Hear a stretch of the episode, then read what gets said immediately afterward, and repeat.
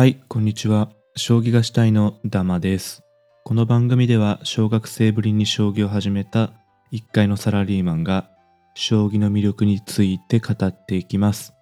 では始めていきましょう。トップ棋士たちのですね、スケジュールの過密さたるや、まあまあ大変なものなんですよね。で、いきなり始めましたけど、まあ今ね、多分一番忙しいのは間違いなく藤井聡太さんだと思うんですけど、史上最年少のタイトル獲得から八冠成果までめちゃくちゃ忙しいスケジュールでね、駆け抜けてこられたと思うんですよね。で、まあその強さの裏腹というか、この12月、先月ぐらいですね、対局数が激減してるってことでね、まあ話題になってるんですけど、うん、忙しいっていう割にはね、あの面白い現象だなと思ってまして、普通はですね、タイトル戦とかでね、バリバリ勝ってる棋士といえば、冬のね、11月、12月に入ってくると、竜王戦七番勝負とね、王将リーグが佳境を迎えるので、忙しくなってくるんですよね。ただ、まあ今年はというかね、あの藤井聡太さんは、あの王将は取ってるし、竜王戦はね、4連勝で終わったから、ぽっかり予定が空いちゃったってことなんですよね。まあでもね、あの、めちゃくちゃ忙しいんで、まあちょっと休まないとって感じですよね。うん、とはいえね、こうイベントとか取材とかね、まあその連盟のお仕事とかでそうもいかないんでしょうけど、対局って意味ではね、ちょっと休んでね、研究とかしてほしいなーって感じですよね。はい。というわけでね、あの、今回は棋士のね、過密スケジュールのお話なんですけど、まあこのテーマでね、まず出てくるのは、まあ、羽生善治さんですよね。余談のね、デビューの時から多忙を極めてまして、2000年度にはね、あの、年間89局というね、恐ろしい対局数を記録してまして、まあ、4日にね、1回ぐらいは対局してるってことですよね。こう、移動とか挟んだりね、それ以外にも雑務とか、まあまあメディア関係のお仕事もあるのに、4日に1回対局っていうのもえげつないですよね。そうで、この本業のみならずね、普及活動にも熱心という、まあ、真面目さというか、勤勉さでして、百面指しっていうね、とんでもなく大変そうな企画に挑戦したりね、まあその合間を縫って、趣味のね、チェスの大会、海外に行って出たりして、で、結構な成績を収められて、とかね、まあその体力もすごいし、好奇心もすごいしっていうね、ところですよね。で、このね、対局、まあ、それ以外の仕事、雑務、移動とかで、ひどい時はね、あの月に3回ぐらいしか自宅に帰れなかったっていうね、まあ、なんすかね、昭和のめちゃくちゃ恐ろしいこうブラック企業的なね、あの雰囲気もしますけど、もう聞いてるだけでね、ぐったりしそうな、うんスケジュールを送ってたってことですよね。で、これに関してはね、あの、千崎学さんのね、将棋指しの腹の内っていう、まあ、本があるんですけど、まあ、エッセイみたいな感じかな。その中でもですね、羽生さんはどんなに忙しくて、まあ不調だった時でも、愚痴とか弱音を吐いたことがないと。いうことでね、まあその鏡みたいな方ですよね。まあただね、唯一一回その疲れたという言葉をね、発したのがですね、永久順位戦のね、最終局、まあ計8時間やって、しかもね、あの段取りがあまり良くなかったらしい生放送をね、こなしたっていうことで、まあその時だけね、あの疲れたとぼやいたらしいんですけど、まあまあそれ以外はね、あのシャンとしてらっしゃるということで、本当に化け物というね、表現をされていましたね。まあなのでね、羽生さんの強さの一つに、まあ将棋そのもの強いっていうのは当然なんですけど、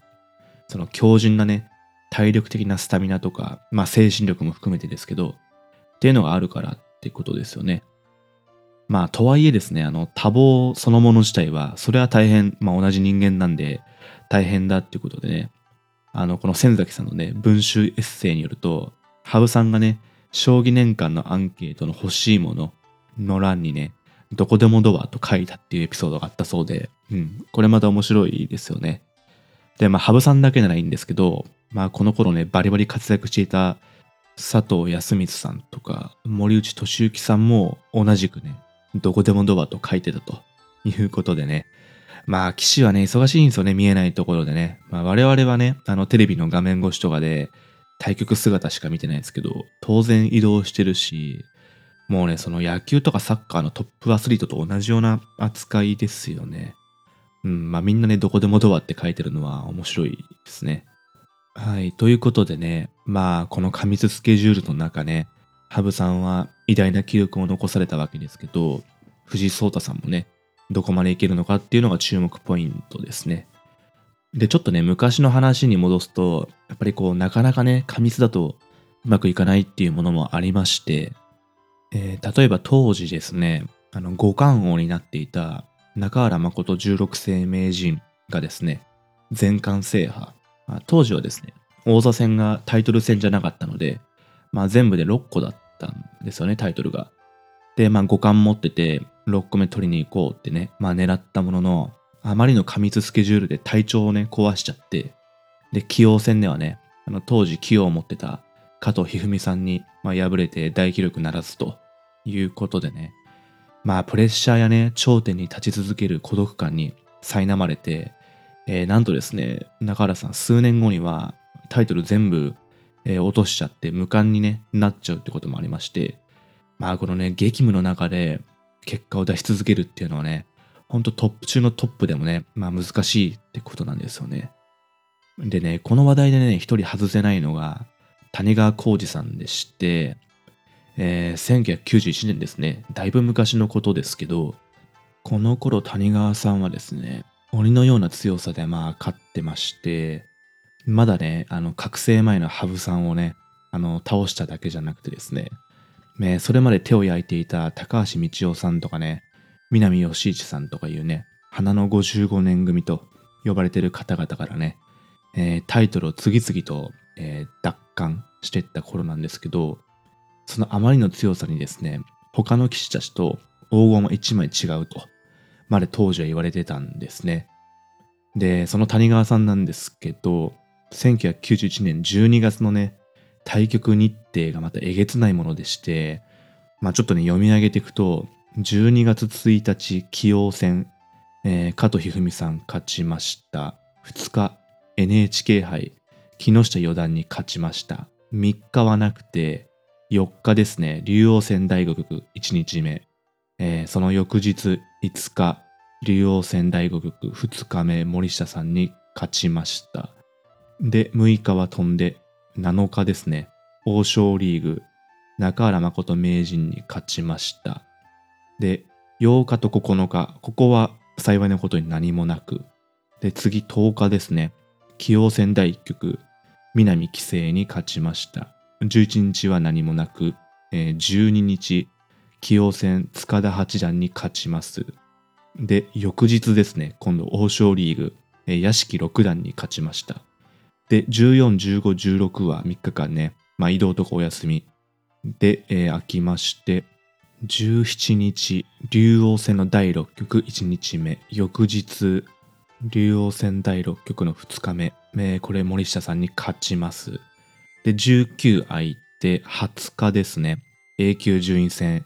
えー、高橋道夫九段。ここで初めて負けます。12月こんだけ過密スケジュールなのに、えー、ここまでね、全部勝ってて、まあ、ようやくここで、えー、一つ負けますと。で、21、22、23が対局なくて、クリスマスイブ24日ですね。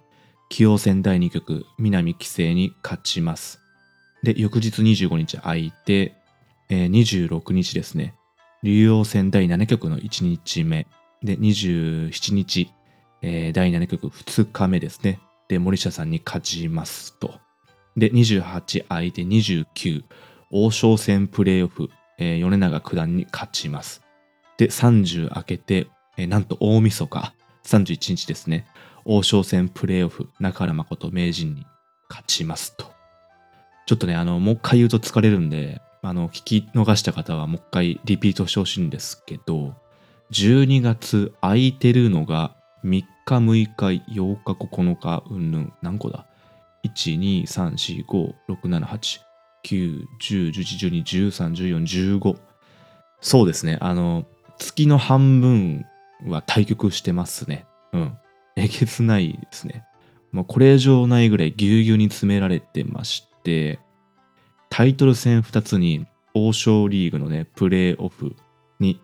A 級順位戦とかも、どれもこれもね、消化時代じゃないんですよね。大勝負ばかり。うん、で、ほとんどがね、中1日、まあ3日空いてるところも幸いなことにありますけど、ほぼ中1日でね、下手したら連戦もありますよねと。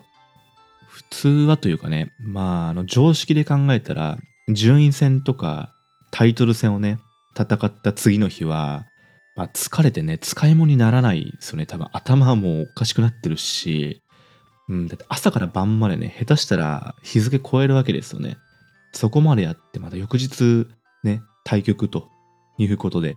まあ少なくともね、万全な状態じゃないですよね、翌日の対局なんて。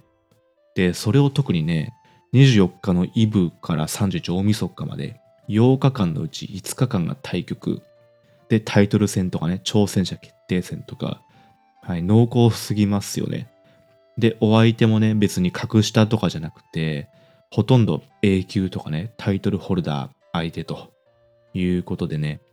まあ、ほぼほぼね、こう、オールスター級の相手に対して、この12月、なんと成績が12勝1敗ということなんでね、もうなんか神が降臨してるとしかね、うん、思えないですよね。まあ、なのでね、大駒1枚っていうね、表現は誇張でも何でもなくて、本当にこの時はね、そんくらい強かったってことですよね。まあね、大晦日に対局やってるってのもすごいですよね。まあ、年またいじゃうとね、その王将戦本戦とかね、他のタイトル戦のスケジュールに影響あるからってことで、12月中にね、詰め込んでね、あの、決めきらないといけないっていう、まあ、大人の事情はあると思うんですけど、それにしてももうね、なんかワーカーホリックっていうね、最近の単語、そんなんじゃ聞かないぐらいえげつないですね。うん。まあ、勝ってたからね、ここまでいけたっていうのあるかもしれないですよね。もうどっかで連敗挟んじゃうとね、もうなんか精神的にポキッと折れてね、ここまでこなせなかったとかね、その体調不良になるとかあったと思うんですけど、うん、もうなんか精神的にね、こう勝ちでドーピングしてなんとか記録で持ってたみたいなことなんじゃないかなと思いますよね。うん、まあなのでね、あの、これから将棋頑張りたいっていう人はね、あの、将棋だけやってればいいじゃなくて、ちゃんとそのね、体力をつけるとかね、あの精神的に強くなるっていうのはもう、あの冗談でも何でもなく必要なものだと思うので、その、なんて言うんですかね、いわゆる運動系、サッカー、野球、バスケ、その他もろもろはもう体力をつけてね、そのまあ、明るいスポーツだって言われて、まあ、かたやね、将棋は暗くて、盤の前に座ってるだけでしょうと思われがちなんですけど、これを聞いたらね、もうそんなことはなくて、トップアスリート級にね、体力と精神力を持ってないと、うん、このレベルでは戦えないってことですよね、と。はい、いうことなのでね、まあ、正月明けてね、ちょっとたるんでる皆さんにこういう話題もいいんじゃないかなと思って、えー、過密スケジュールという話題でお話ししてきました。はい、じゃあ今回はこんな感じで終わろうと思います。この番組を応援するよって心優しい方は番組フォローとか高評価、えー、コメントをぜひよろしくお願いします。じゃあ終わりにします。ありがとうございました。